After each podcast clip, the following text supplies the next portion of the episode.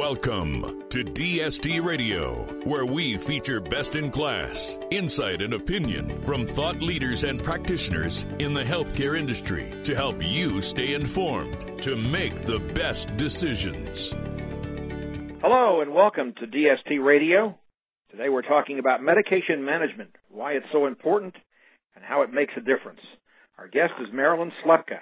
Marilyn serves as Director of Care Management Strategy and Solutions for DST Health Solutions. She's responsible for helping set the strategic direction for care management integrated solutions. Ms. Slepka has an extensive 20-year background working within the healthcare industry as a nurse in various clinical settings, as well as a leader of care management departments for various payers for both commercial and government sectors. So Marilyn, I'd like to dive right into this and start with the question about the changes that we've seen in healthcare over the past decade so much has changed, and there seems to be an increased awareness of the role that medication management plays in the health of our nation as well as bottom line cost. I'd like to ask just what are the reasons for uh, the growing concerns uh, about medication management and the increased focus?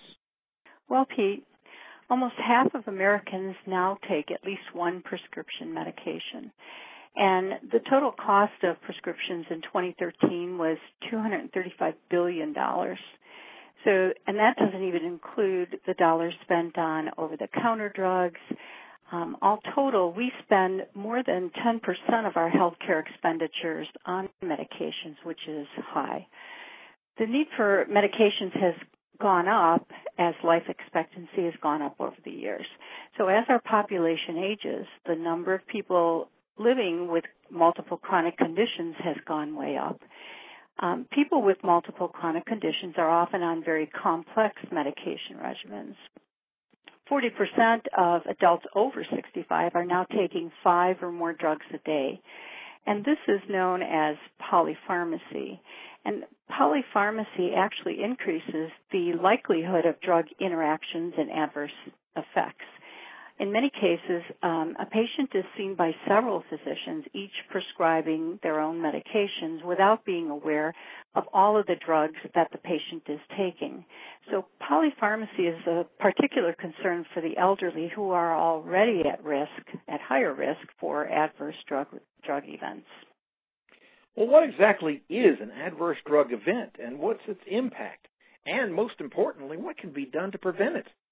Well, adverse drug events occur when a patient receives medications that counteract each other or cause severe reactions when combined.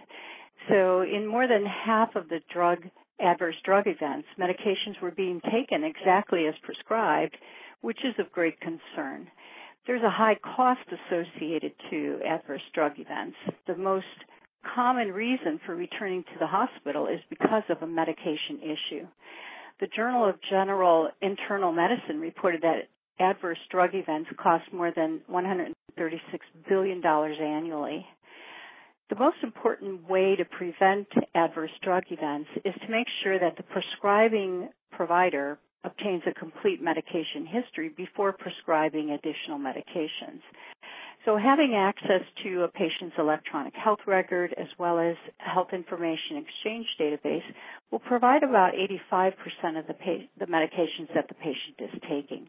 But it's important to also gather information from the patient. They may be taking over-the-counter drugs or herbal supplements or vitamins, and all those things can interact with prescription medications. So once a complete list of medications is created, the list really should be run through a software application that will identify adverse drug events. So it sounds then as if the provider has a responsibility to carefully review medications prior to prescribing any new medications. What role, though, does the patient play in all this? That's a very good question. We know that patients don't always adhere to their medication regimens. The Agency for Healthcare Research and Quality reports that 20 to 30 percent of prescriptions are never even filled. In addition, 50% of the medications for chronic diseases are not taken as prescribed. Um, there are a lot of reasons why patients don't adhere to their medication regimens. The out-of-pocket cost may be too high, so patients may skip doses or reduce the dose by cutting the pill in half. patients taking multiple drugs are more likely to confuse medications, their dosages, and timing because it gets very complex. Um, on average, patients get at least 1.5 new medications when hospitalized. But when the patient goes home, they often have leftover medications that they had before they went to the hospital and they don't know how to incorporate those into the new regimen. One study showed that 72% of elderly patients were taking at least one medication incorrectly at one week post discharge, and 32% of the medications were not even being taken at all. Our guest is Marilyn Slepka. Marilyn, what you're telling me is very concerning, these statistics. What can be done to find patients who are not taking their medications as prescribed? And what can be done to help them? Well, many healthcare organizations now use predictive modeling and risk stratification tools that can identify individuals who are not compliant with their medication plans. These software tools identify patients who have not refilled their medications in a timely manner. Healthcare providers and care managers can then reach out to the individuals to determine the cause of their non-adherence and help them take steps to become adherent. So using a risk stratification tool identifies those at highest risk for non-compliance or non-adherence, which helps or- healthcare organizations make the most of their limited resources. Um, the Healthcare Intelligence Network conducts an annual survey of hospitals and payers to identify approaches that help improve medication adherence. And what the survey results found is that um, a review of medications over the phone and ongoing monitoring of patients' medication compliance is now the front runner strategy to reducing medication issues. The survey indicated that medication reviews are now conducted by 73% of the respondents. So it's become a very important piece of how we manage this. Um, the United States Congress recognized the impact of adverse drug events and and the impact that has on financial and health outcomes. So it established the Medicare Prescription Drug Improvement and Modernization Act of 2003. This act requires that Medicare Advantage health plans and standalone prescription drug plans offer medication therapy management, and that's also known as MTM.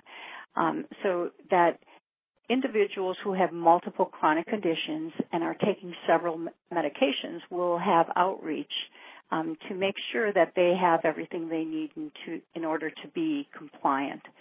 So several studies since this act has gone into place have shown that the MTM programs are demonstrating positive clinical outcomes, uh, lower medication costs, improved patient safety, and then a reduction in preventable hospital admissions and readmissions. In fact, since the MTM programs have been so successful with Medicare beneficiaries, 24% of the MTM sponsors have expanded these MTM programs beyond Medicare into commercial and the Medicaid sectors. As someone who's dealing with an elderly parent that has to go through this every day, this is really good news. And it's good to hear that there are proven strategies that have improved medication safety as well as lower, lowering the cost of the medications. Marilyn, thank you so much for joining us, and thank you all for listening to DST Radio. Have a great day. For more information or questions, you can contact DST Health Solutions at 800 272 4799 or email us at marketing at dsthealthsolutions.com.